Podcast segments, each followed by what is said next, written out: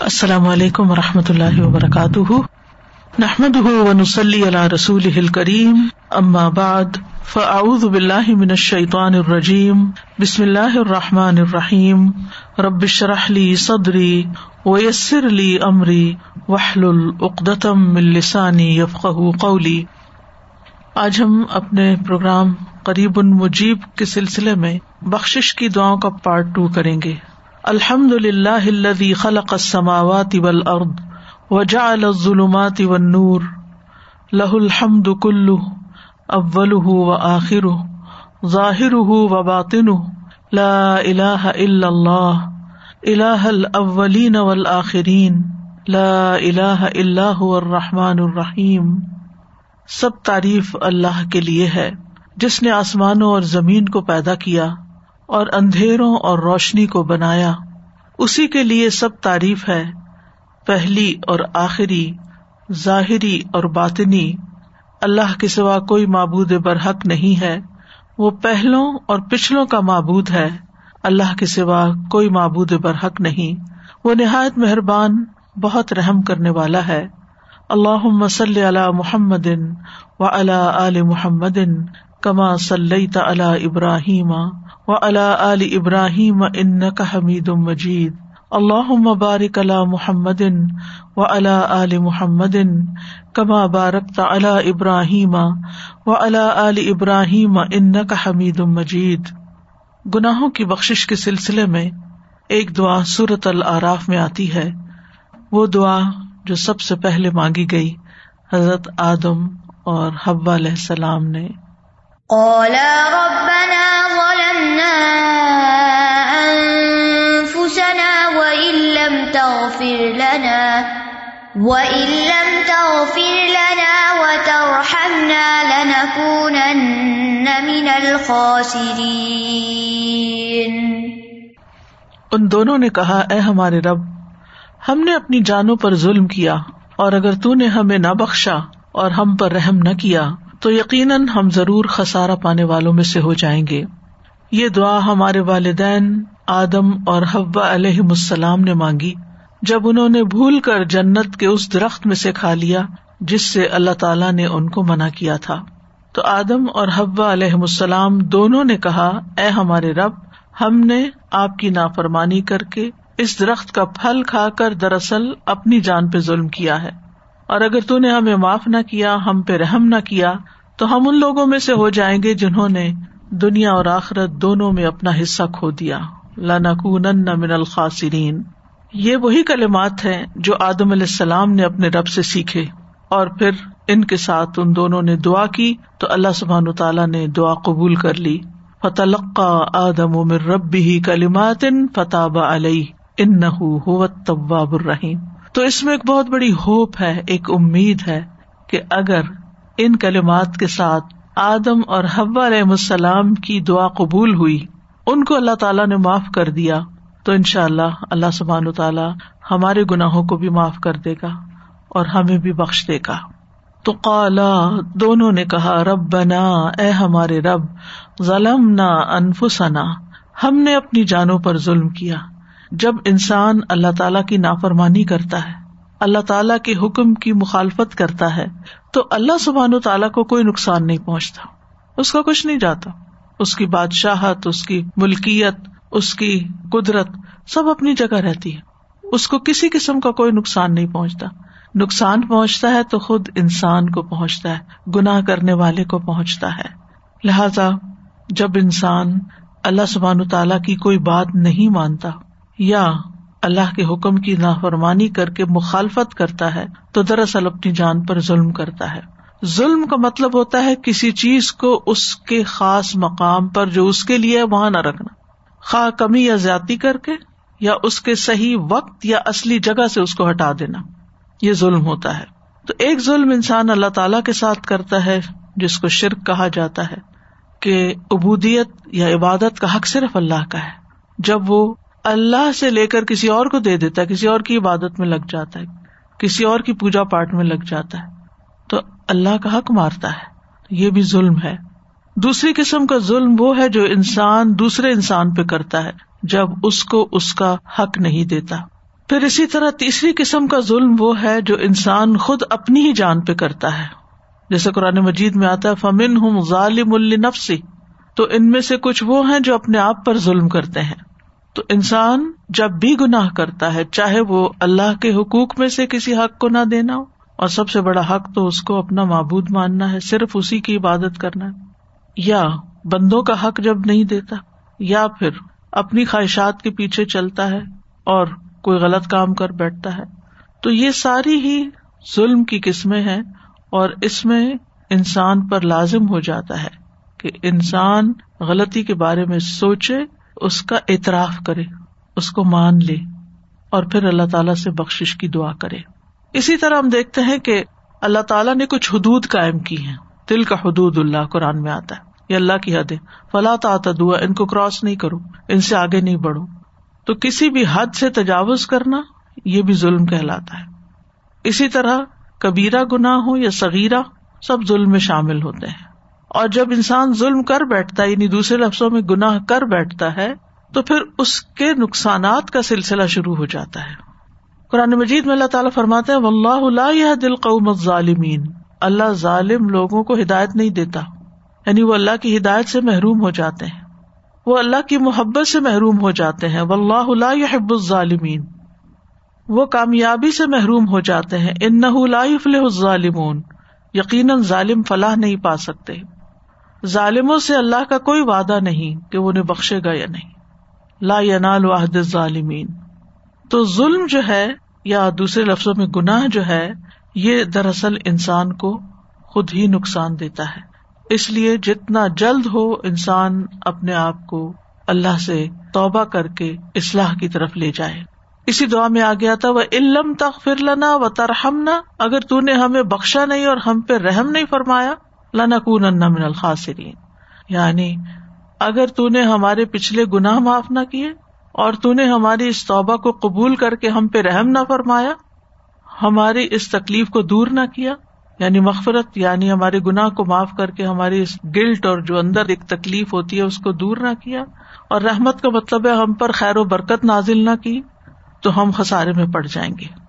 یہاں آپ دیکھیں مغفرت پہلے یا رحمت بعد میں۔ رحمت اس پہ آتی ہے جس کی بخش ہو جائے۔ تو خاصرین وہ ہوتے ہیں جو دنیا میں بھی طرح طرح کے نقصان اٹھاتے ہیں اور آخرت میں بھی۔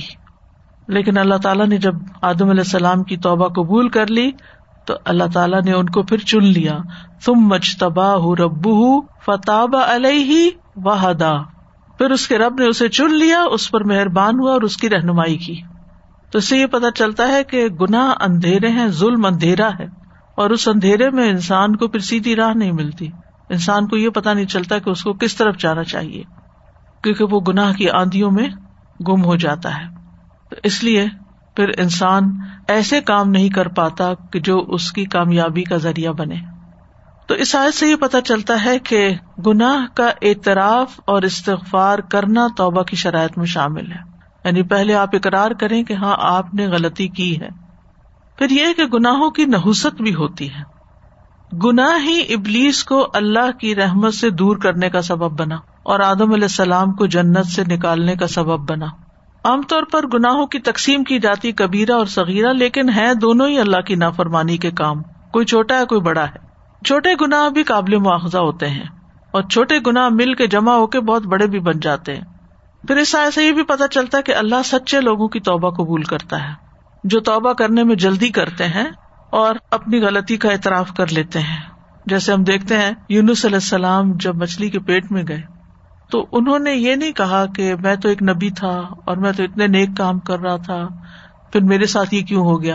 عام طور پر اگر ہم میں سے کسی پر کوئی مشکل آئے، تو ہم اپنی صرف نیکیاں یاد کرتے ہیں کہ میں تو اتنی نمازیں بھی پڑھتا تھا، نفل بھی پڑھتا تھا سد کا خیرات بھی کرتا تھا، یہ بھی یہ بھی، پھر میرے ساتھ ایسا کیوں ہوا؟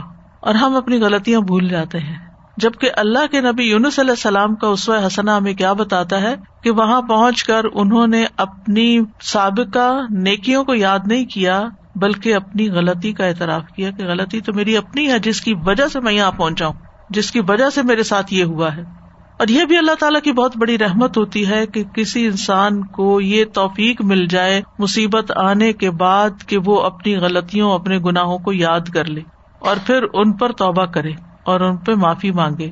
اور بعض اوقات تو امتحان بھی اللہ کی محبت کا نتیجہ ہوتا ہے۔ یعنی اللہ سبحان تعالیٰ بندے کو طرح طرح سے ہدایت دیتا ہے کہ وہ سیدھے رستے پہ آئے لیکن وہ آ کے دیتا نہیں۔ پھر اللہ تعالیٰ اس کو کسی نہ کسی طرح آزماتا ہے کہ شاید اب یہ پلٹ ہے شاید اب یہ میری طرف رجوع کر لے۔ ایک مشکل میں نہیں کرتا، دوسری ڈال دیتا، دوسری سے نکلتے، تیسری میں ڈال دیتا ہے تاکہ یہ اللہ کی طرف پلٹے۔ تو کچھ لوگ تو سمجھ جاتے ہیں، پلٹ آتے ہیں اور کچھ لوگ اور زیادہ بگڑ جاتے ہیں۔ ہم نے کیا ہی کیا ہے۔ دوسروں کو بلیم کرتے رہتے ہیں کہ ان کی وجہ سے یہ ہوا میرے ساتھ۔ میں تو لوگوں کو سمجھا رہا تھا، قوم ہی نہیں مان رہی تھی، اس لیے میں نکل آیا۔ وہ جسٹیفائی کرتے تو کر لیتے، لیکن اس کا فائدہ کیا ہوتا؟ وہ تو اللہ تعالیٰ کو قبول نہیں تھی، کیونکہ اللہ کا حکم نہیں آیا تھا کہ آپ اس بستی کو چھوڑے لہٰذا انہوں نے کیا کیا؟ لا الہ الا انت سبحانک، اللہ تو پاک ہے، تیری کوئی غلطی نہیں، تو ہر ایپ سے پاک ہے۔ غلطی تو میری تھی، انی کن تو من الظالمین۔ میں نے غلط کیا تھا۔ تو مجھے معاف کر دے۔ تو اللہ سبحان تعالیٰ نے ان کی دعا قبول کر لی۔ اس آیت سے بھی یہ بات پتہ چلتی ہے کہ آدم اور ہوا نے بھی اعتراف کیا اور اس آیت سے بھی یہ بات پتہ چلتی ہے۔ اور اسی طرح اور پیغمبروں کی دعاؤں میں بھی آتا ہے۔ تو اللہ کے نیک بندے وہ ہوتے ہیں جو اپنی نیکیوں سے زیادہ اپنے گناہوں کی طرف نظر رکھتے ہیں۔ اور نیکیوں کا پرچار کرنے کی بجائے اور ان کے اوپر تکبر کرنے کی بجائے وہ اپنے گناہوں کے بارے میں سوچ کے پشیمان ہوتے ہیں اور اللہ سبحان تعالیٰ کی طرف رجوع کرتے ہیں۔ اور توبہ اور استغفار کرنا بذات خود ایک بہت بڑی نیکی ہے۔ اور کسی کو اس کی توفیق ہو جانا اللہ تعالیٰ کی بہت بڑی رحمت ہے کہ کوئی ریئلائز کر لے اور اس کو توفیق مل جائے اور پھر وہ اللہ کا بن جائے۔ اب دیکھیں کہ ابلیس نے اللہ کی نافرمانی جان بوجھ کے کی۔ لیکن جب اس سے باس پرس ہوئی کہ تم نے ایسا کیوں کیا تو اس نے اعتراف کی بجائے تکبر کیا اور اکڑ بیٹھا۔ آدم علیہ السلام سے بھول ہوئی تھی۔ جان کے نہیں انہوں نے کیا، بھول گئے تھے۔ لیکن جب انہیں پتا چلا کہ اللہ تعالیٰ ناراض ہے، تو انہوں نے اپنی غلطی کا اعتراف کر لیا۔ ابلیس نے اپنی غلطی اور اپنی گمراہی اور نافرمانی کی ذمہ داری اللہ پہ ڈال دی۔ آدم علیہ السلام نے وہ ذمہ داری قبول کر لی کہ آئی واز رانگ نتیجہ کیا نکلا؟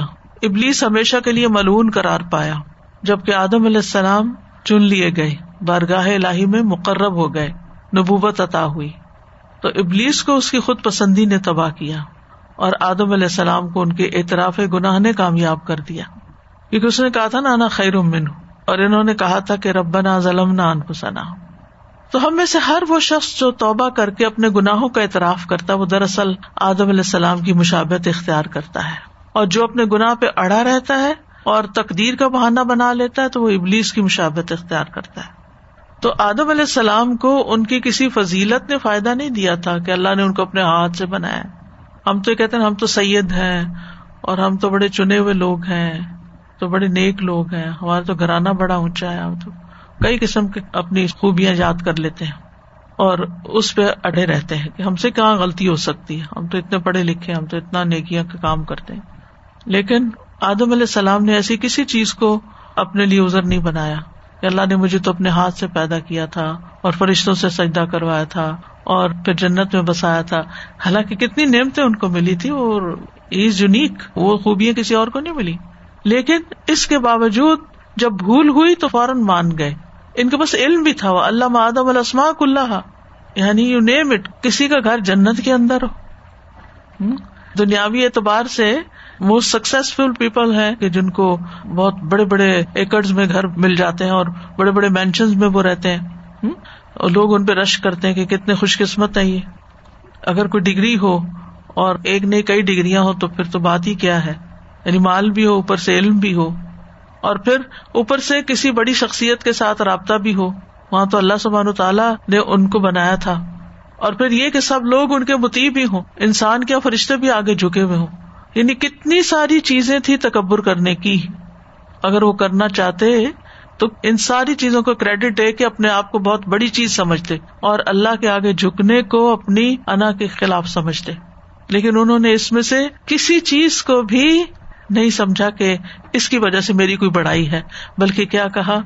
ربنا ظلم نہ انفسنا و علم تخر لنا و ترہم نہ لنا اللہ اگر تو راضی نہیں نا تو یہ جنت اور یہ فرشتوں کا سجدہ اور یہ علم اور یہ سب کچھ میرے کام نہیں آنے والا، یہ فائدہ نہیں دے گا۔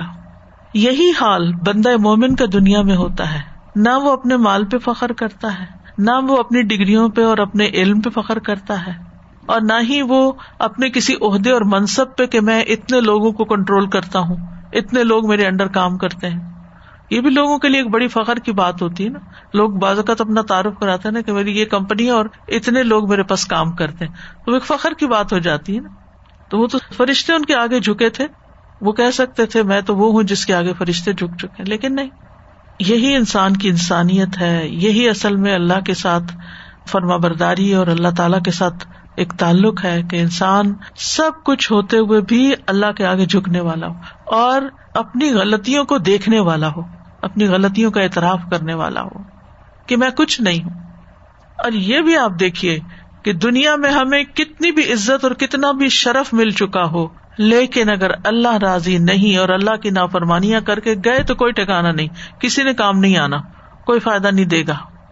تو لا مل جا ولا من جا من کا اللہ علیک تجھ سے بھاگ کے تو نہ کوئی ٹھکانا ہے اور نہ کوئی پناہ گائے مگر تیری طرف، پناہ تیرے ہی پاس ہے۔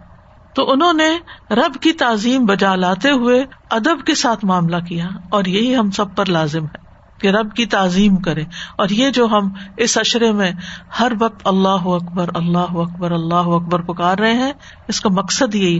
مجھے تو اس دفعہ اس کا مطلب بھی کچھ اور طرح سمجھ آیا کہ اللہ سبحان تعالیٰ ان دس دنوں میں ہمیں پوری طرح ٹریننگ دے رہے ہیں۔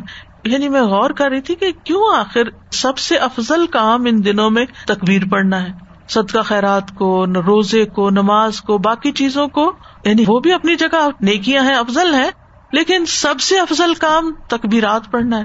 تو جب ہم شعور کے ساتھ اللہ کو بڑا مان لیتے ہیں، تو پھر آپ دیکھیے، دس دن ہم پکارتے رہے، اللہ سب سے بڑا، اللہ سب سے بڑا، اللہ سب سے بڑا۔ تو پھر کیسے ہو سکتا ہے ہم اللہ کا حکم نہ مانے؟ پھر کیسے ہو سکتا ہے ہم اللہ تعالیٰ کا ادب نہ کرے؟ پھر کیسے ہو سکتا ہے ہم اللہ کے آگے نہ جھکے؟ پھر کیسے ہو سکتا ہے کہ خالصتاً اللہ ہی کی رضا کے لیے کوئی کام نہ کرے؟ کیونکہ ہمیں بڑوں کے سامنے بڑا بننے کی اور ان کی نظروں میں بڑا بننے کی خواہش ہوتی ہے نا کہ کوئی بڑا ہمیں اکنالج کرے۔ آپ دیکھیں چھوٹے چھوٹے بچے بھی ہوتے ہیں نا، تو جب کوئی ان سے بات کرتے پہلے اپنے ماں باپ کو دیکھتے ہیں نا کہ وہ راضی ہے کہ میں اس سے بات کروں یا میں یہ کام کر لوں۔ تو اسی طرح جو انسانوں کا غلام ہوتا ہے، وہ صرف انسانوں کی طرف دیکھتا ہے۔ میرے ماں باپ خوش ہے میں یہ کام کر لوں۔ وہی نہیں دیکھتا اللہ خوش ہے یا نہیں۔ عام طور پہ لوگ صرف اپنے سے اوپر جو بڑا ہے، اس کو دیکھ لیں گے۔ استاد خوش ہے، پیر خوش ہے، بزرگ میرا خوش ہے، فلاں خوش ہے۔ اگر وہ خوش ہے تو بس ٹھیک ہے، یہی میری جنت ہے۔ اور بعض اوقات لوگ اپنے ماں باپ کو خوش کرنے کے لیے اپنی بیوی پہ ظلم ڈالے ہوتے ہیں۔ وہ کہتے ہیں، یہی ہماری جنت ہے ماں باپ۔ یہ اگر ہم سے خوش ہے، ہماری مرضی جس کے چاہے حقوق مار لیں۔ تو یہ جو غلطیوں کو نہ جاننا، نہ پہچاننا، نہ ان پہ معافی مانگنا، نہ ان سے نکلنا، یہ اپنی جان پہ ظلم ڈھانا ہے۔ تو کسی انسان کو اس بات کی توفیق مل جائے کہ وہ اپنی غلطی دیکھ سکے اور اس پر شرمندہ ہو جائے اور پھر اللہ کے آگے جھک جائے، اللہ کو اپنا رب مان لے اور پھر اپنی حالت کو پیش کرے، ظلم نہ انفسنا۔ اللہ جان پہ ظلم ہو گیا، ہم نے غلطی کر لی ہے۔ اور پھر اپنے معاملے کو اللہ کے سپرد کر دے۔ وہ علم تخر لنا و ترہمنا اور پھر امید رکھے کہ اللہ ہمیں معاف کر دے گا۔ اور اگر نہ کیا تو پھر تو کوئی نجات کی جگہ ہی نہیں۔ لنکون انا من الخاصرین تو اس لیے یہ دعا بہت کچھ سکھاتی ہے ہمیں۔ یعنی آدم اور حبا نے جو پہلی دعا کی ہے، انسانیت نے جو پہلی دعا کی، وہ اپنی غلطیوں کے اعتراف کی کی۔ کیونکہ جب بخش ہو جاتی ہے نا تو باقی دعائیں قبول ہو جاتی ہیں۔ کیونکہ اگر ہمارے اوپر گناہوں کے ڈھیر ہیں اور ہم کہتے ہیں اللہ، میں رسک دے، روزی دے، اولاد دے فلاں دے فلاں دے، تو ابھی تو آپ کا دروازہ ہی نہیں کھلا، تو آپ باقی چیزیں کہاں سے لیں گے؟ تو سب سے پہلے تو استغفار کر کے، اپنی غلطیاں مان کے، توبہ کر کے اپنے بوجھ ہٹائیں اور اپنی راہیں آسان کرے اور پھر اللہ کا قرب ملے گا اور پھر رحمت اور بخش آئے گی۔ قال رب ظلمت نفسي فاغفر لي فغفر له. هو الغفور الرحيم. اے میرے رب، بلا شبہ میں نے اپنے آپ پر ظلم کیا، لہذا مجھے معاف فرما دے۔ یہ دعا موسی علیہ السلام نے اس وقت مانگی جب ان سے بغیر ارادے کے ایک انسان قتل ہو گیا تھا، بغیر ارادے کے۔ آدم علیہ السلام نے بھی گناہ کا ارادہ نہیں کیا تھا۔ اور یہاں موسا علیہ السلام نے بھی جان بوجھ کے غلطی نہیں کی تھی۔ لیکن بہرحال قتل تو قتل تھا نا، قتل ہو گیا، ایک جان چلی گئی، تو انہوں نے اپنی غلطی کا اعتراف کر لیا۔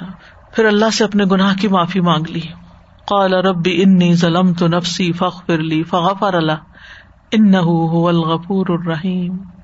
اے میرے رب، بلا شبہ میں نے اپنے آپ پر ظلم کیا ہے، لہذا مجھے معاف کر دے۔ چنانچہ اللہ نے اسے معاف کر دیا۔ بلا شبہ وہ بڑا بخشنے والا، رحم کرنے والا ہے۔ فغفر اللہ ان الغفور الرحیم۔ اسے یہ پتا چلتا ہے کہ انسان انسان ہے، چاہے نبی بن جائے۔ کوئی ولی ہو، بزرگ ہو، کوئی دین میں، نیکیوں میں، عبادت میں بہت آگے نکلا ہوا انسان ہو۔ کیونکہ ہم کیا سوچتے ہیں، اس انسان سے نہیں غلطی ہو سکتی۔ یہ تو بہت نیک ہے۔ یہ تو دوسروں کو سکھاتا ہے اور یہ تو اتنا عالم ہے اور یہ تو فلاں ہے۔ یہ بلا کیسے غلطی کر سکتا نہیں، انسان انسان ہے۔ انسان کو انسان ہی سمجھے۔ اور کسی سے بھی غلطی ہو سکتی۔ ضروری نہیں کہ وہ ارادہ تن کرے۔ وہ اچانک بھی ہو سکتی ہے۔ لیکن غلطی کے بعد پھر وہ کرتا کیا ہے؟ اس کا ریسپانس کیا ہے؟ یہ دیکھنے کی چیز ہے۔ تو گناہ کے بعد ندامت اور شرمندگی اور اعتراف، یہ اللہ تعالی کو محبوب ہے اور یہ کیفیات اسی شخص میں آتی ہیں جو گناہ کے انجام سے ڈرتا ہے کہ اگر میں نے توبہ نہ کی اور میں اس سے نہ نکلا تو پھر نتیجہ کیا نکلے گا؟ مجھے اس کے لیے تیار ہونا چاہیے۔ تو عقلمند انسان وہ ہوتا ہے جو کسی بھی گناہ کے نتیجے کو دیکھتا ہے۔ وہ گناہ کو نہیں دیکھتا، بڑا کہ چھوٹا کیونکہ کچھ لوگ تو اسی چکر میں رہتے ہیں۔ یہ کبیرا گنا ہے یا سگیرا گنا ہے؟ تو بات کبیرا سگیرا کی نہیں ہے۔ بات ہے رول توڑنے کی۔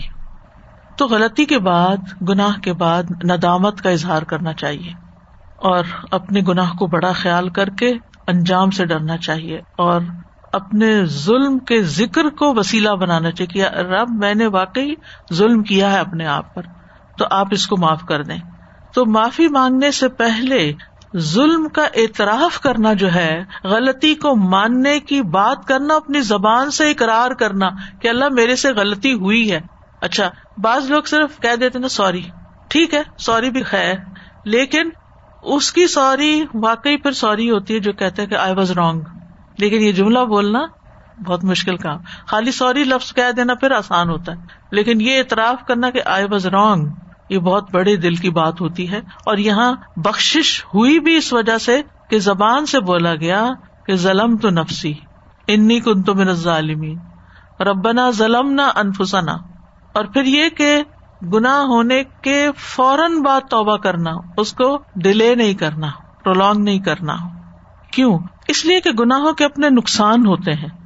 بہت سی چیزیں ایسی ہوتی ہیں نا کہ اگر آپ ان کا بر وقت علاج نہ کریں، مثلاً کچھ بیماریاں ایسی ہوتی ہیں، آپ ان کا بر وقت علاج نہ کریں تو بڑھ جاتی۔ مثلاً کینسر اگر آپ علاج نہیں کریں تو وہ گریڈ ون سے ٹو میں ٹو سے تھری تھری سے فور میں جائے گا اور ہلاکت کا سبب بنے گا۔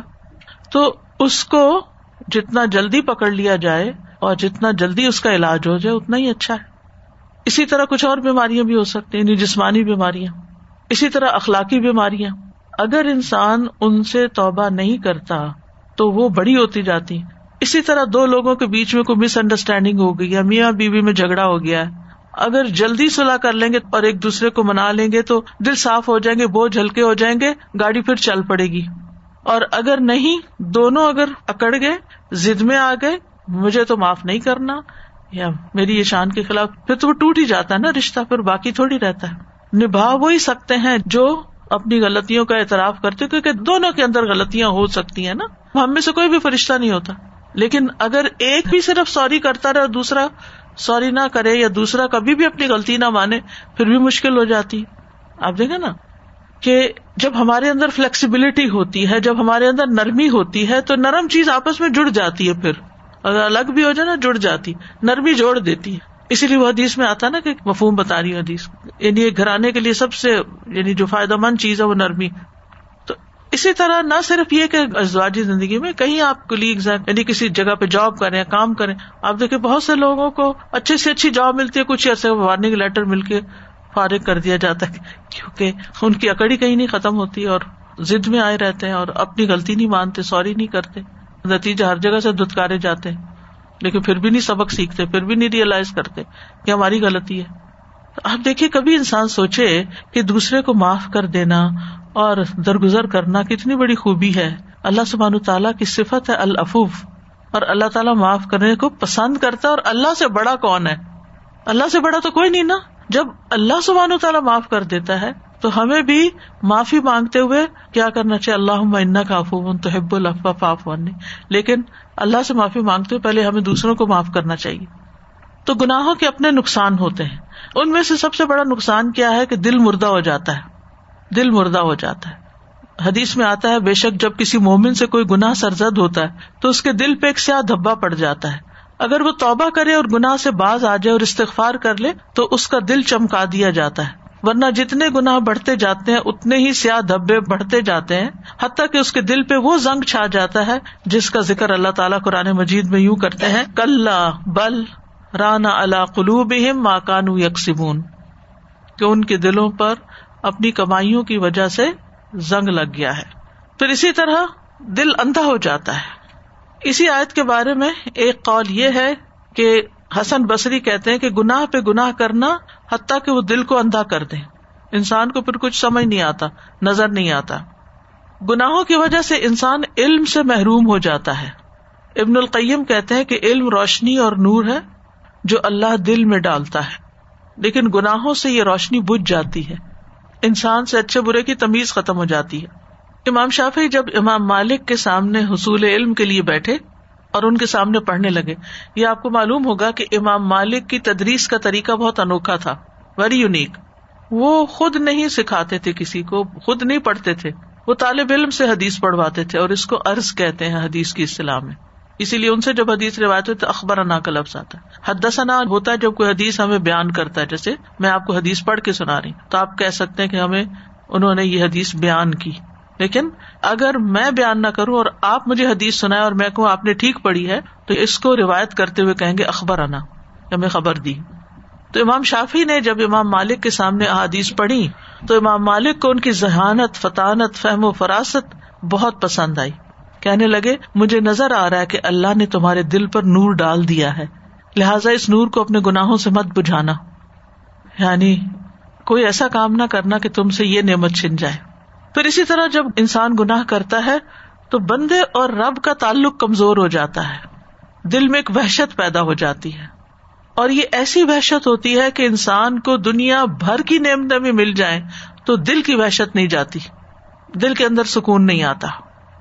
لیکن اس وحشت کو صرف وہی سمجھتا ہے جس کا دل بیدار ہوتا ہے، جس کا دل جاگ رہا ہوتا ہے۔ زندہ انسان کو ذرا سی بھی چوٹ لگے کانٹا بھی چپ جائے تو اس کو پتا چل جاتا ہے کہ یہ تو کچھ ہو گیا میرے ساتھ۔ تو وحشت کے گڑے سے نکلنے کے لیے گناہوں کو چھوڑنا بہت ضروری ہے۔ پھر اسی طرح نیک لوگوں اور خیر کی مجالس سے دوری آنے لگتی ہے۔ جب انسان گناہوں کے کام کرنے لگتا ہے تو نیکی کی مجلس سے اچھی نہیں لگتی، پھر وہاں دل نہیں لگتا اس کا اور ان سے دور ہوتا چلا جاتا ہے۔ اور خیر اور بھلائی اور نیکی سے فائدہ نہیں اٹھا سکتا۔ رحمانی گروہ سے دور ہو جاتا ہے شیتانی گروہ کے قریب ہو جاتا ہے۔ پھر اسی طرح گناہوں کی وجہ سے انسان کے معاملات بگڑ جاتے ہیں۔ کوئی چیز ٹھیک نہیں رہتی۔ ابن القیم کہتے ہیں گناہوں کا ایک اثر یہ بھی ہے کہ گناہ گار کے معاملات میں طرح طرح کی مشکلات اور دشواریاں پیدا ہو جاتی ہیں۔ جس کا وہ عزم اور ارادہ کرتا ہے، اسے اس کا دروازہ بند نظر آتا ہے اور وہ اسے سخت دشوار پاتا ہے۔ یعنی جس کام میں بھی ہاتھ ڈالتا ہے، رکاوٹیں ہی رکاوٹیں ہوتی ہیں۔ اور آپ نے کئی بار لوگوں کو یہ شکایت کرتے ہوئے سنا ہوگا کہ میں جس بھی کام میں ہاتھ ڈالتا ہوں، آگے کوئی نہ کوئی رکاوٹ آ جاتی ہے۔ اچھا وہاں بھی آپ دیکھیں کہ عمومی طور پر لوگ اپنی غلطی کو نہیں سوچتے کہ ہم نے تو نہیں کسی کے کام میں رکاوٹ ڈالی، ہم نے تو نہیں کسی کی لگ پلنگ کی ہوئی، ہم نے تو نہیں کسی اور کا گھر توڑا ہوا۔ اپنی کوئی غلطی یاد نہیں کریں گے۔ کیا کہیں گے؟ یہ فلاں نے نظر لگا دی ہے، فلاں نے جادو کر دیا۔ یہ فلاں کے حسد کی وجہ سے یہ ہو گیا پھر سارا بلیم دوسروں پر، اپنی غلطی کو نہیں دیکھنا۔ کتنے لوگ ہیں جو لا الہ الا انت سبحانہ کا انی کنت من الظالمین کہہ کے اپنے ظلم کو اپنے اندر محسوس کریں کہ میں نے یہ بھی غلطی کی ہوئی ہے یہ بھی کی، یہ بھی۔ پتہ نہیں کون سی غلطی آگے آئی ہوئی ہے۔ لوگ دوسروں کے لیے پڑھتے ہیں، ایک ہزار تم پڑھ دو، ایک ہزار فلاں پڑھ دے وہ فلاں پڑھ دے۔ تو یہی میں ہمیشہ کہتی ہوں کہ آپ کسی کے بحاف پہ کہہ رہے ہیں۔ مسئلہ اس کا ہے اور آپ کہہ رہے ہیں، میں ظالم ہوں۔ ٹھیک ہے، ہم میں سے ہر شخص ظالم ہے کسی نہ کسی درجے میں، لیکن کسی کے بحاف پہ کیسے پڑھ سکتے ہیں؟ تو جب سوچے سمجھے بغیر انسان پڑھتا ہے تو پھر اس کا کیا فائدہ ہو سکتا ہے؟ ریسنٹلی میری ایک فرینڈ ہے بچپن کی، وہ ان کے ساتھ میرا کافی باتیں شاتیں شروع ہوئی تو وہ وڈو ہوئی انہوں نے اپنی بیٹی کی شادی کی۔ بہت میں نے سمجھایا کہ آپ اپنی لمٹس میں ہی کریں، لیکن پھر بھی انہوں نے اتنا قرضہ اٹھا لیا اس شو شاہ میں اور سب دکھاوے میں اور سب کچھ۔ اور جیسے ہی شادی ختم ہوئی، ساتھ ہی بیٹے سے نا کوئی ایکسیڈنٹ ہو گیا، اتنا خوفناک کے بندہ مر گیا۔ اب وہ بار بار اب جو نیک بندہ ملتا ہے اس کو کہتی میرے بیٹے کے لیے دعا کریں وہ لوگ معاف کر دیں وہ معاف کر دیں۔ اور پھر پتا نہیں میرے سے بات کرتے کرتے اس کو ایک دم احساس ہوا کہ میں نے بہت دکھاوا کر دیا۔ تو یہ تو نہیں ہوا کہ بھائی یہ مجھے اس کی سزا ملی۔ میں نے کہا اللہ نے آپ کو خود ہی سجا دیا۔ اب آپ استغفار کریں۔ تو یہ ہوتا ہے کہ ہمیں خود کو احساس نہیں ہوتا جب آپ کسی سے بات کرتے ہیں تو کئی دفعہ آپ کی وہ بات اللہ تعالیٰ سجا بھی دیتا ہے۔ وہ لیئرز آ جاتی ہیں نا اوپر۔ وہ ہٹتی ہیں تو پھر انسان کو آئینہ نظر آتا ہے۔ پھر یہ کہ ابن القیم کہتے ہیں کہ عمر رسک اور عبادت کی برکت چھن جاتی ہے۔ کہ گناہوں کی ایک سزا یہ بھی ہے کہ عمر رسک علم، عمل، اطاعت، عبادت کی برکتیں چھن جاتی ہیں۔ دین و دنیا کی خیر و برکت گناگار سے سلب کر لی جاتی ہے۔ نافرمان بندے کو آپ سب سے زیادہ خیر و برکت سے خالی پائیں گے۔ نہ اس کی عمر میں برکت ہوگی، نہ اس کے دین و دنیا کے کسی کام میں۔ کسی کام کا نہیں، کیونکہ اللہ تعالیٰ کا وعدہ ہے، ولو ان اہل القرا آمن و تق لفتح نہ علیہم برکات من السماء والارض ولكن كذبوا فاخذناهم بما كانوا يكسبون۔ اور اگر ان بستیوں کے رہنے والے ایمان لاتے اور پرہیزگاری اختیار کرتے، تو ہم ان پر آسمان و زمین کی برکتوں کے دروازے کھول دیتے۔ لیکن انہوں نے جھٹلایا، تو ہم نے انہیں اس کی وجہ سے پکڑ لیا جو وہ کمائی کرتے تھے۔ اس سے یہ پتا چلتا کہ جب بہت سارے لوگ کسی بستی میں ایسے ہوں تو پھر ساری بستی کی شامت آ جاتی ہے۔ آپ دیکھیں کہ اس وقت کورونا کے بعد جو دنیا بھر کے حالات ہوئے ہیں یعنی ہر سیکٹر متاثر ہو رہا ہے۔ سب ان مشکلات کی اکنامک کرائسس کی، پتہ نہیں کون کون سی فلاسفیاں بیان کر کے کہاں کہاں کے ریزنس بتا رہے ہیں۔ لیکن کوئی یہ نہیں کہتا کہ ہماری بھی کوئی غلطیاں ہیں یا ہم نے جو اصراف اتنا شروع کر دیا ہے، جو ریسورسز کو اتنا ضائع کرنا شروع کر دیا ہے اور جو غلط جگہ پر اسپینڈنگ شروع کر دی ہے، جہاں نہیں کرنی چاہیے اور اس کے علاوہ بھی اللہ کی نافرمانیوں کے بے شمار کام شروع کر دیں ان میں سے کسی چیز کی اصلاح تو کریں۔ کہیں تو ہم اپنی غلطیوں کو دیکھیں کہ ہم نے کہاں غلطی کی ہے کہ جس کی وجہ سے یہ ساری صورت ہے زمین بھی وہی، آسمان بھی وہی۔ پھر کیوں قلت ہو رہی ہے؟ کہیں تو غلطی ہے نا۔ اس طرف کوئی جاتا ہی نہیں، سوچتا ہی نہیں۔ ایک دوسرے کو بلیم کرتے رہتے ہیں۔ فلاں کرپٹ ہے، فلاں چور ہے، فلاں ایسا ہے، فلاں ویسا ہے۔ ہم اگر ساری زندگی یہی کرتے رہے کہ دوسروں کی غلطیوں کو ہی اچھالتے رہے اور اپنی کسی غلطی کو نہ دیکھا اور اپنی اصلاح نہ کی، تو کبھی بھی حالات نہیں بدل سکتے ہمارے ہاتھوں اللہ تعالیٰ فرماتے ہیں وہ البستقام الطریقت غدقا۔ اور اگر یہ لوگ سیدھے رستے پر قائم رہتے تو ہم انہیں ضرور بہت وافر پانی پلاتے۔ پانی سے مراد دنیا کی نعمتیں اور ساری رونقیں، ہم ان کو نعمتیں عطا کرتے۔ پھر کیونکہ گناہوں کے ارتقاب سے بندے کی روزی بھی کم ہو جاتی ہے رسک روزی کم ہو جاتی ہے، عمر بھی کم ہو جاتی ہے۔ ابن القیم کہتے ہیں کہ گناہوں کی ایک تاثیر یہ ہے کہ گناہ عمر کو تباہ کر دیتے ہیں، عمر کی ساری برکتیں بندے سے چھن جاتی ہیں۔ یعنی جس طرح نیکی عمر کو بڑھاتی ہے، اسی طرح فس کو فجور کم کرتا ہے۔ اس کا کیا مطلب ہے؟ یعنی یہ بھی ہو سکتا ہے، جیسے رسول اللہ صلی اللہ علیہ وسلم نے فرمایا، عمر میں اضافہ صرف نیکی ہی کرتی یعنی آپ نیکی کرو، اپنی ذات میں یا کسی انسان کے ساتھ بھلا کرو، تو اس سے عمر میں برکت ہو جائے گی۔ یعنی چاہے آپ پچاس سال جیے، ساٹھ، ستر سال جیے، لیکن اس میں آپ بہت اچھے اچھے کام کر جائیں گے۔ یعنی آپ اپنی آخرت کی اچھی تیاری کر جائیں گے۔ برکت کا مطلب ہوتا ہے چھوٹی چیز میں بڑا فائدہ۔ پھر اسی طرح ذلت اور سگار مسلط ہو جاتی ہے۔ سلمان تمیمی کہتے ہیں کہ ایک آدمی تنہائی میں اللہ کی نافرمانی کرتا ہے، اکیلے کو گناہ کرتا ہے۔ جب وہ صبح کرتا ہے تو اس پر نافرمانی کی ذلت چھائی ہوئی ہوتی ہے۔ حسن بصری کہا کرتے تھے، اگرچہ گھوڑے ان کو شاہانہ چال سے لے جا رہے ہوں اور خچر ان کو بگا رہے ہوں، نافرمانی کی ذلت ان کی گردنوں سے چپکی رہتی ہے۔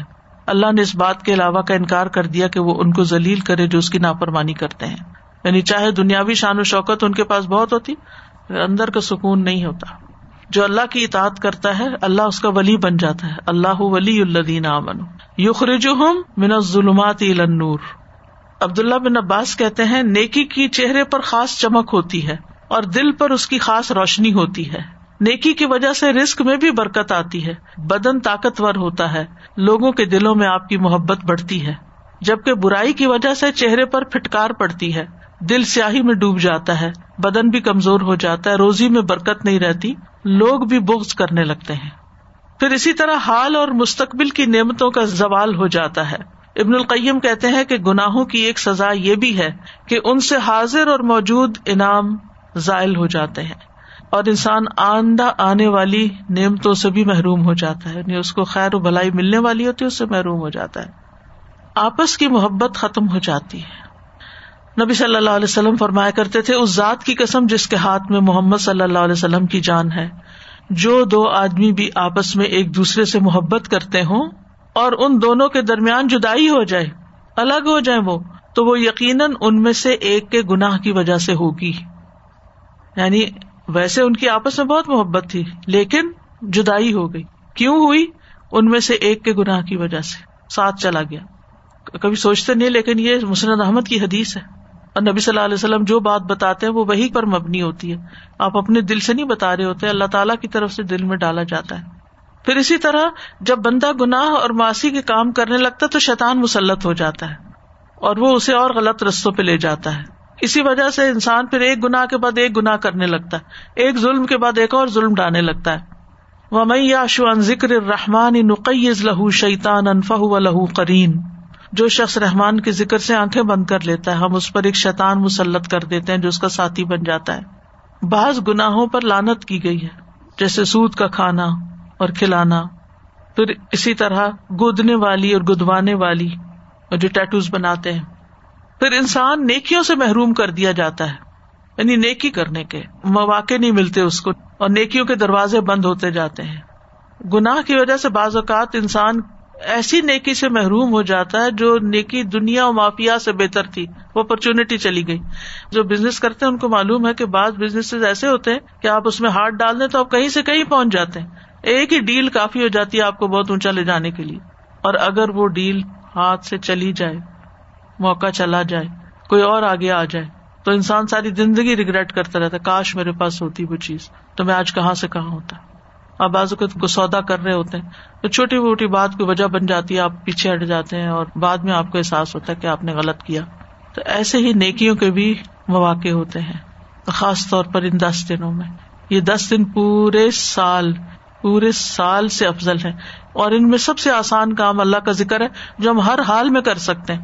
لیکن پھر بھی میں نے دیکھا ہے کہ لوگ ادھر ادھر کی فضول باتیں کرنے سے باز نہیں آتے۔ کہیں دو لوگ مل گئے، ادھر ادھر کی گپ شپ شروع ہو گئی۔ بےکار کی باتیں بےکار کے تبصرے بےکار کے مشورے جن کا کوئی فائدہ نہیں۔ بولے جا رہے، بولے جا رہے، بولے جا رہے۔ ذکر نہیں کرتے، نہ کرنے دیتے ہیں۔ نہ خود کرتے ہیں، نہ کرنے دیتے ہیں۔ ظاہر ہے کہ جب آپ کے سر پہ کوئی آ کے کھڑا ہو، جو فضول باتیں کرنے، آپ ذکر کر بھی رہے ہو تو ہر جملے میں بھولیں گے۔ احساس نہیں ہے نا زیا کا، نقصان کا، کہ ہم کتنا بڑا نقصان کریں۔ ایک اپنا اور ایک دوسرے کو خلل ڈالنے کا۔ تو یہ ہم سب سوچے سب سے افضل عمل ان دنوں میں تکبیر پڑھنے کا۔ ہم ایک دن میں کتنی پڑھ لیتے ہیں؟ کتنی دفعہ پڑھتے ہیں؟ آخر محروم کیوں ہے کیوں نہیں یاد رہتا؟ کیوں نہیں زبان پہ چڑھتی؟ کیوں نہیں کر پاتے؟ کیا ہمیں یقین نہیں ہے کہ واقعی یہ سب سے افضل کام ہے؟ مانتے بھی ہیں ہاں ہے، پھر کرتے بھی نہیں ہے پھر یہ کیسا یقین ہے۔ تو ضرور انسان کو سوچنا چاہیے کہ کیا چیز رکاوٹ بنی ہوئی آخر میرے آگے۔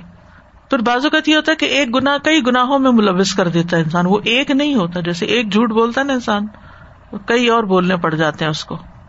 پھر توبہ کا ارادہ کمزور ہوتا ہے ایسے بندے کا یعنی گناہوں کی کثرت کی وجہ سے۔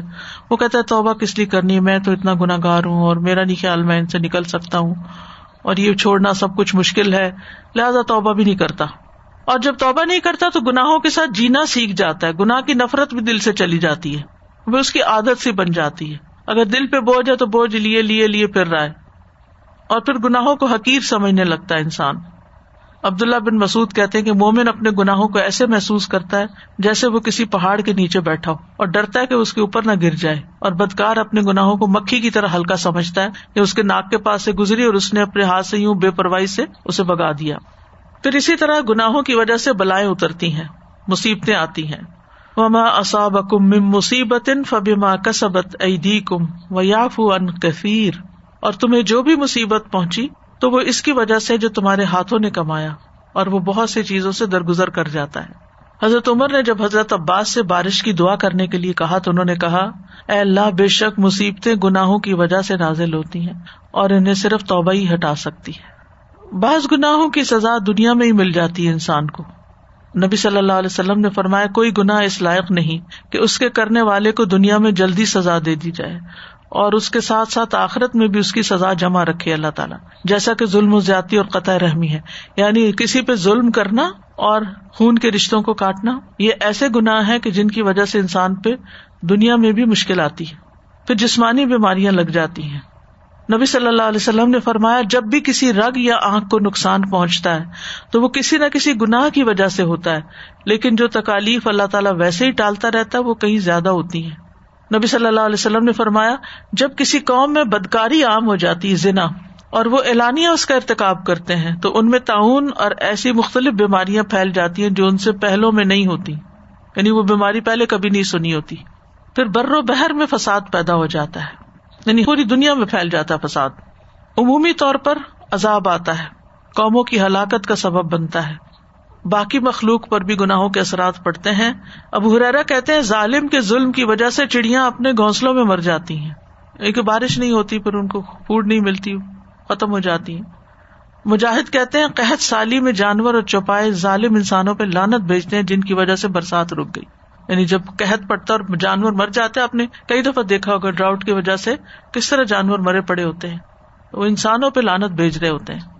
کوسٹل ایریا نا سارا تھرو آؤٹ کوسٹل ایریا چار سٹیز میں پوری کوسٹ میں مری ہوئے برڈس برڈ فلو ہے اور وہاں پہ ان آئیلینڈس پہ ٹوریزم اتنا زیادہ تھا کہ کوئی حد نہ اب دے کانٹ کو دیر پورا وہ بےچارے لاشیں اٹھا رہے ہیں ان کے برڈس کی اللہ تعالیٰ رحم فرمائے چڑیاں اپنے گھونسلوں میں مر جاتی ہیں اکرما کہتے ہیں زمین کے جانور کیڑے مکوڑے چھپکلیاں اور بچھو تک چلا اٹھتے ہیں کہ بنی آدم کے گناہوں کی وجہ سے ہم پر برسات رک گئی ہے۔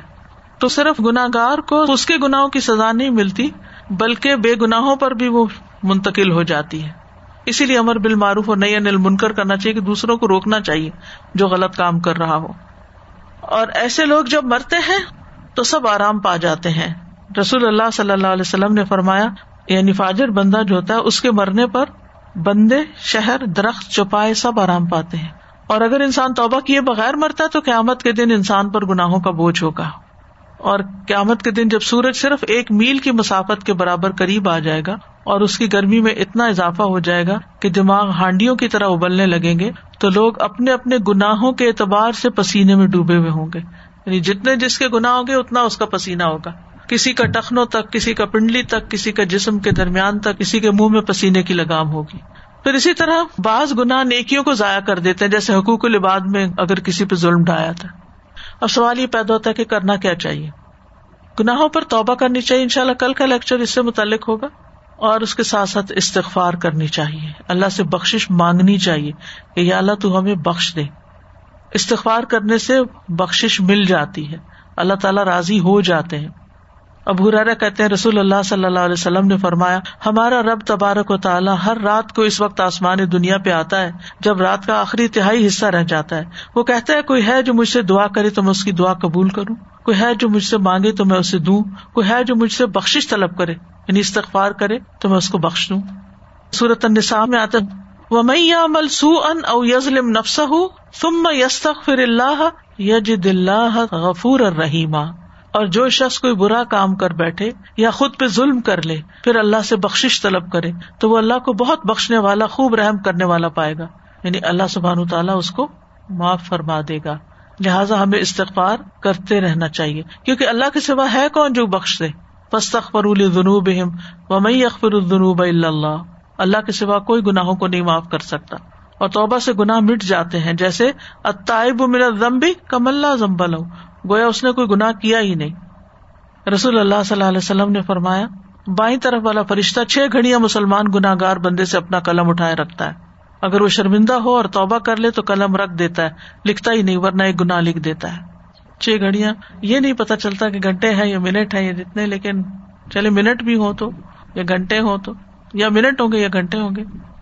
اور پیچھے جو میں نے ذکر کیا تھا کہ گناہوں سے دلوں پہ زنگ لگ جاتا ہے، تو اس کا علاج بھی استغفار ہے۔ استغفار سے دل چمک کر صاف ہو جاتے ہیں۔ پھر نیکیاں کرنا، نیکیاں برائیوں کو مٹا دیتی ہیں۔ زیادہ سے زیادہ خیر کے کام کرنا۔ اللہ تعالیٰ کی رحمت آتی استغفار کرنے سے۔ لولا تستخر اللہ اللہ کم ترحمون۔ تم اللہ سے بخش کیوں نہیں مانگتے تاکہ تم پہ رحم کیا جائے؟ یعنی جب ہم چاہتے ہوں، کسی بھی مشکل میں گرفتار ہوں کہ اللہ تعالیٰ ہم پہ رحم فرمائے، تو استغفار کی کثرت کر دیں۔ بطوب اللہ جمیان المؤمنون لا اللہ کم تفل دنیا کی زندگی میں بھی اچھا سامان ملتا ہے۔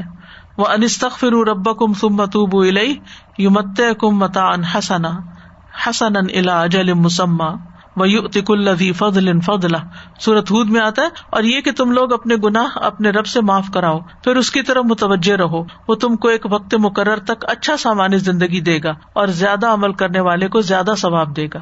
تو اس سے پتہ چلتا ہے کہ دنیا میں بھی سامان زندگی ملتا ہے اگر انسان استغفار کرتا رہتا ہے۔ سورت نوح میں آتا ہے۔ فَقُلْتُ اسْتَغْفِرُوا رَبَّكُمْ إِنَّهُ كَانَ غَفَّارًا۔ يرسل السماء عليكم مدرارا۔ ويمددكم بأموال وبنين ويجعل لكم جنات ويجعل لكم جنات ويجعل لكم أنهارا تو میں نے کہا، اپنے رب سے معافی مانگ لو۔ یقیناً وہ ہمیشہ سے بہت معاف کرنے والا ہے۔ وہ تم پر بہت برستی ہوئی بارش اتارے گا اور مالوں اور بیٹوں کے ساتھ تمہاری مدد کرے گا۔ اور تمہیں باغات عطا کرے گا اور تمہارے لیے نہریں جاری کر دے گا۔ یہ سارے استغفار کے فائدے ہیں۔ استغفار کرو گے تو معاف بھی کر دے گا، بارش بھیجے گا، مال اور بیٹے عطا کرے گا، باغات عطا کرے گا، نہریں جاری کر دے گا۔ یہی وہ چیزیں ہیں جن کی انسان خواہش کرتے ہیں، ان کی تمنا رکھتے ہیں۔ سورت ہود میں آتا ہے، پیغمبر نے کہا وہ یا قوم استغفر رب کم تم متوبو الئی اور اے میری قوم، اپنے رب سے استغفار کرو، پھر توبہ کرو۔ یور سلسما علیہ کم مدرارا، وہ تم پر خوب بارشیں برسائے گا۔ وہ یزید کم قوت ان الا قوت کم اور تمہیں تمہاری قوت کے ساتھ اور قوت دے گا۔ تمہاری نفری بڑھا دے گا، تمہیں اسٹرانگ نیشن بنا دے گا۔ ولا تول مجرمین اور مجرم بنتے ہوئے منہ نہ موڑو۔ اسی طرح بیماریوں کا علاج بھی ہے۔ قطع کہتے ہیں، یہ قرآن تمہیں تمہاری بیماری اور علاج بتاتا ہے۔ گناہ تمہاری بیماری اور استغفار ان کا علاج ہے۔ پھر سینے کی گٹن اور تنگی دور ہوتی ہے۔ دل کو تندرستی اور سلامتی ملتی ہے۔ اگر دل سے سچا استغفار نکلتا رہے تو اللہ تعالیٰ دل کی تندرستی اور سلامتی لوٹا دیتا ہے۔ کیونکہ گناہ کی وجہ سے انسان کے اوپر بوجھ آ جاتا ہے، بے چینی آ جاتی ہے۔ پھر جب انسان استغفار کرتا ہے تو دوبارہ اس کا دل خوش ہو جاتا ہے۔ ابن تیمیہ کہتے ہیں استغفار انسان کو ناپسندیدہ کاموں سے ہٹا کر پسندیدہ افعال کی طرف لے جاتا ہے۔ ناقص عمل کی بجائے کامل عمل پر لگا دیتا ہے۔ ادنا مقام سے اٹھا کر اعلی اور اکمل مقام تک پہنچا دیتا ہے۔ یہ استغفار کے فائدے ہیں۔ اللہ کا عذاب نہیں آتا۔ وما کا ان اللہ ادب ہوں انتفیم وما کا ان اللہ ادب ہوں کہ جب تک لوگ استغفار کرتے رہیں گے، اللہ ان کو عذاب نہیں دے گا۔ نبی صلی اللہ علیہ وسلم نے فرمایا مسرد احمد کی روایت ہے کہ انسان جب تک اللہ ضب اجلّہ سے استغفار کرتا ہے، اس وقت تک اللہ ضب اجلّہ کے عذاب سے محفوظ رہتا ہے۔ پھر اسی طرح نامہ اعمال جب انسان کو ملے گا تو وہ خوش ہو جائے گا۔ رسول اللہ صلی اللہ علیہ وسلم نے فرمایا، جو یہ بات پسند کرتا ہے کہ اس کا نامہ اعمال اسے خوش کر دے، تو وہ کثرت سے استغفار کیا کرے۔ یعنی اس نامہ اعمال میں خوب خوب استغفار بھر دے۔ نبی صلی اللہ علیہ وسلم نے یہ بھی فرمایا، مبارک ہو اس کو جو اپنے نامہ اعمال میں کثرت سے استغفار پائے اور پھر اللہ کی طرف توبہ کرنا جنتوں میں داخل کرنے کا سبب ہے۔ اب کرنے کے کام کیا ہے کہ ہم سب انسان ہیں خطا کار ہیں، ہم سے غلطیاں ہوتی ہیں، ہم جانے انجانے غلطیاں کر جاتے ہیں، ہم غلطیاں کر کے بھول جاتے ہیں۔ بعض اوقات غلطی کر کے ہمیں احساس بھی نہیں ہوتا کہ ہم نے غلط کیا۔ جب تک کوئی یاد نہ کرائے۔ تو ایسے میں انسان سب سے زیادہ استغفار کا محتاج ہے۔ انسان کو استغفار کرتے رہنا چاہیے۔ رسول اللہ صلی اللہ علیہ وسلم نے فرمایا، میرے دل پر پردہ سا آ جاتا ہے۔ اسی وجہ سے میں ایک دن میں سو بار اللہ سے استغفار کرتا ہوں۔ یہ اللہ کے رسول ہیں جو معصوم ہے ابن عمر کہتے ہیں آپ مجلس میں رب لی وطب علیہ ان کا انت طباب الرحیم، سو مرتبہ شمار کرتے تھے۔ پھر یہ ہے کہ انسان جب استغفار کرے تو پورے یقین کے ساتھ کرے کہ اللہ تعالیٰ معاف کرے گا۔ یہ نہیں سوچنے تھے پتا نہیں مجھے تو معاف کرے گا یا نہیں کرے گا۔ نہیں، پورے یقین کے ساتھ، پورے عزم سے دعا کرے۔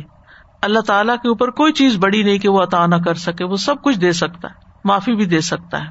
پھر یہ کہ جیسے ہی گناہ ہو جائے، فوراً توبہ کی جائے اور سچی توبہ کی جائے توبہ تو نسوہا اور سچی توبہ کا مطلب یہ کہ انسان پھر وہ گناہ دوبارہ نہ کرے۔ لیکن انسان ہونے کے ناطے اگر پھر ہو جائے تو پھر توبہ کرے۔ شرمندہ ہو کر واپس اللہ کی طرف آئے، دور نہ جائے۔ اپنے گناہوں پر نادم ہو، انسانوں کے حق میں گناہ کیا تو ان سے معافی مانگ لیں گناہوں سے ڈرتے رہنا چاہیے۔ کسی بھی اسٹیٹ پر آپ پہنچ جائیں، نیکی کی، پھر بھی ڈرے اب وہ ایوب کہتے ہیں، ایک آدمی نیک عمل کرتا ہے اور اس عمل پر بھروسہ کرنے لگتا ہے۔ میں نے تو حج کر لیا، میں نے تو قرآن پڑھ لیا، میں نے تو صدقہ کر لیا، میں نے تو اتنے نوافل پڑھ لیے۔ تو انسان اپنی اس نیکی کو انف سمجھنے لگتا، بہت ہو گیا، بہت کچھ کر لیا۔ پھر چھوٹے چھوٹے گناہوں کا ارتقاب کرنے لگتا ہے۔ تو جب وہ قیامت کے دن اللہ سے ملاقات کرے گا، تو اس کے گناہوں نے اس کو گھیر رکھا ہوگا۔ وہ چھوٹے چھوٹے چھوٹے چھوٹے چھوٹے چھوٹے، وہ سارے اس کے ارد گرد ہوں گے۔ اور ایک آدمی برا عمل کرتا ہے، پھر ہمیشہ اس سے ڈرتا ہے۔ یہاں تک کہ اللہ کو قیامت کے دن اس حال میں ملے گا کہ بے خوف ہوگا۔ یعنی جو ڈرتے ہوئے، استغفار کرتے ہوئے زندگی بسر کرتا ہے وہ جب وہاں جائے گا تو ہر چیز صاف ہو چکی، خوش ہوگا۔ اور آخری چیز اور اہم ترین چیز یہ کہ اللہ تعالیٰ سے ہم دعا کرتے رہے اور سب سے پہلے یہی دعائیں رب بنا ضلم نہ انفسنا و علم تخر لنا و ترہم نہ لنکون من الخاصرین پھر علیہ السلام کی دعا، رب انی ظلم تو نفسی فخر لی۔ پھر ربن اغفر لنا ذنوبنا بنا و اصرافنا فی امرنا۔ و سب اقدامنا ونصرنا علی القوم الکافرین اے ہمارے رب، ہمارے گناہ بھی معاف فرما۔ اور ہمارے کام میں اگر کوئی زیادتی ہو گئی ہے تو اسے بھی معاف کر دے۔ ہمیں ثابت قدم رکھ اور کفار کے مقابلے میں ہماری مدد فرما۔ یہاں اصراف کا لفظ آیا ہے۔ صرف ہر وہ کام جو انسان انجام دیتا اور حد سے بڑھ جاتا ہے۔ باؤنڈریز میں نہیں رہتا۔ یعنی حد سے تجاوز کرنا اصراف کہلاتا ہے۔ اعتدال پہ رہنا بڑا ضروری ہے۔ نہ انسان کم کرے، نہ زیادہ کرے۔ تو جب ہم کہتے ربا نقفر لینا اللہ ہمارے گناہوں پہ پردہ ڈال دے، ان کو ڈانپ دے، چھپا دے، اور ہمارے کبیرا سگیرا سب گناہوں کو معاف فرما دے۔ پھر ایک اور دعا ہے صورت اللہ راف میں، انت ولی فخر لنا ورحم نہ و انت خیر الغافرین۔ تو ہی ہمارا مولا ہے، تو ہی ہمارا سرپرست ہے۔ لہٰذا ہمیں معاف کر دے اور ہم پہ رحم فرما۔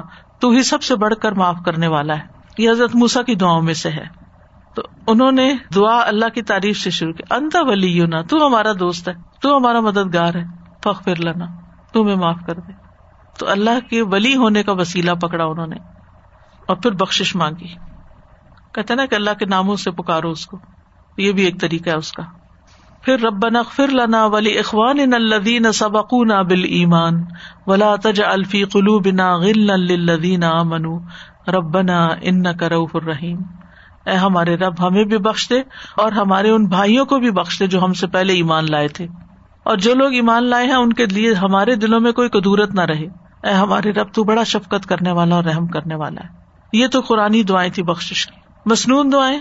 استخر اللہ و اطوب استخر اللہ و اطوب دن میں کم از کم سو دفعہ پڑھے۔ اے اللہ، میں استغفار اور توبہ کرتا ہوں۔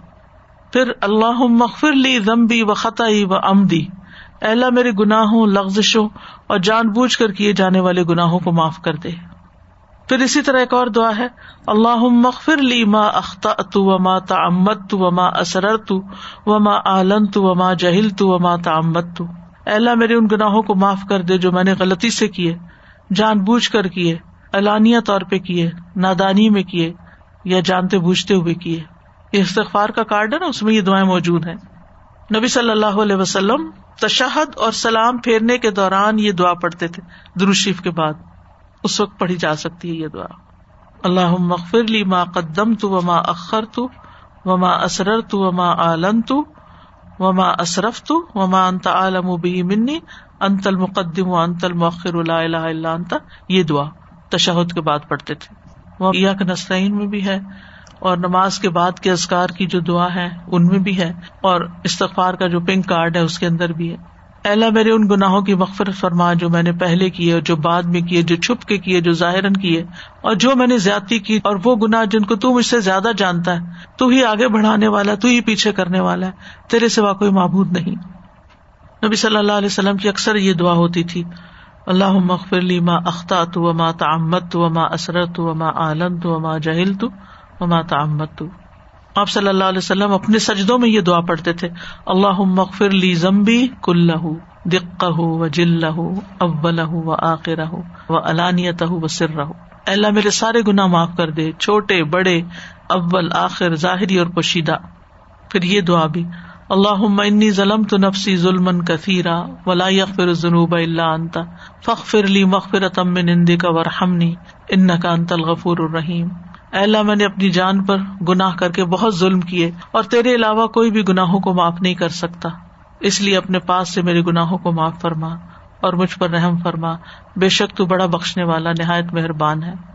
تو نبی صلی اللہ علیہ وسلم ایک اور دعا بھی کرتے تھے، رب فرلی خطی عتی و جاہلی و اسرافی فی امری کلی و ماں انتا عالم بھی منی اللہ مغفر لی خطا یا و امدی و جاہلی و حضلی و کل ذال کا اندی اللہ مغفر لی ما قدم تو و اخر تو و ما اسرر تو و ما عالن تو انت المقدم و انت المؤخر و انت علا کل شعین قدیر یہ صحیح بخاری کی دعا ہے. یعنی اے اللہ میرے سارے گناہوں کو مٹا دے. اے میرے رب میری خطا، میری نادانی اور تمام معاملات میں میرے حد سے تجاوز کرنے میں میری مغفرت فرما۔ وہ گناہ بھی جن کو تو مجھ سے زیادہ جاننے والا ہے۔ اے اللہ، میری مغفرت کر میری خطاؤں میں، میرے ارادے کے ساتھ کیے ہوئے کاموں اور بلا ارادہ کاموں میں، میرے ہنسی مزاح کے کاموں میں۔ بعض اوقات انسان ہنسی مذاق میں غلط باتیں کر جاتا ہے اور یہ سب میری طرف سے ہے اے اللہ، میری مغفرت کر ان گناہوں میں جو میں کر چکا ہوں اور جو کروں گا اور جنہیں میں نے چھپایا اور جنہیں میں نے ظاہر کیا۔ تو سب سے پہلے ہر تو ہی سب سے بعد میں ہے اور تو ہر چیز پر قدرت رکھنے والا ہے۔ واخر داوانا ان الحمد للہ رب العالمین۔ سبحان اللہ و بحمد کا اشد اللہ اللہ اللہ انت۔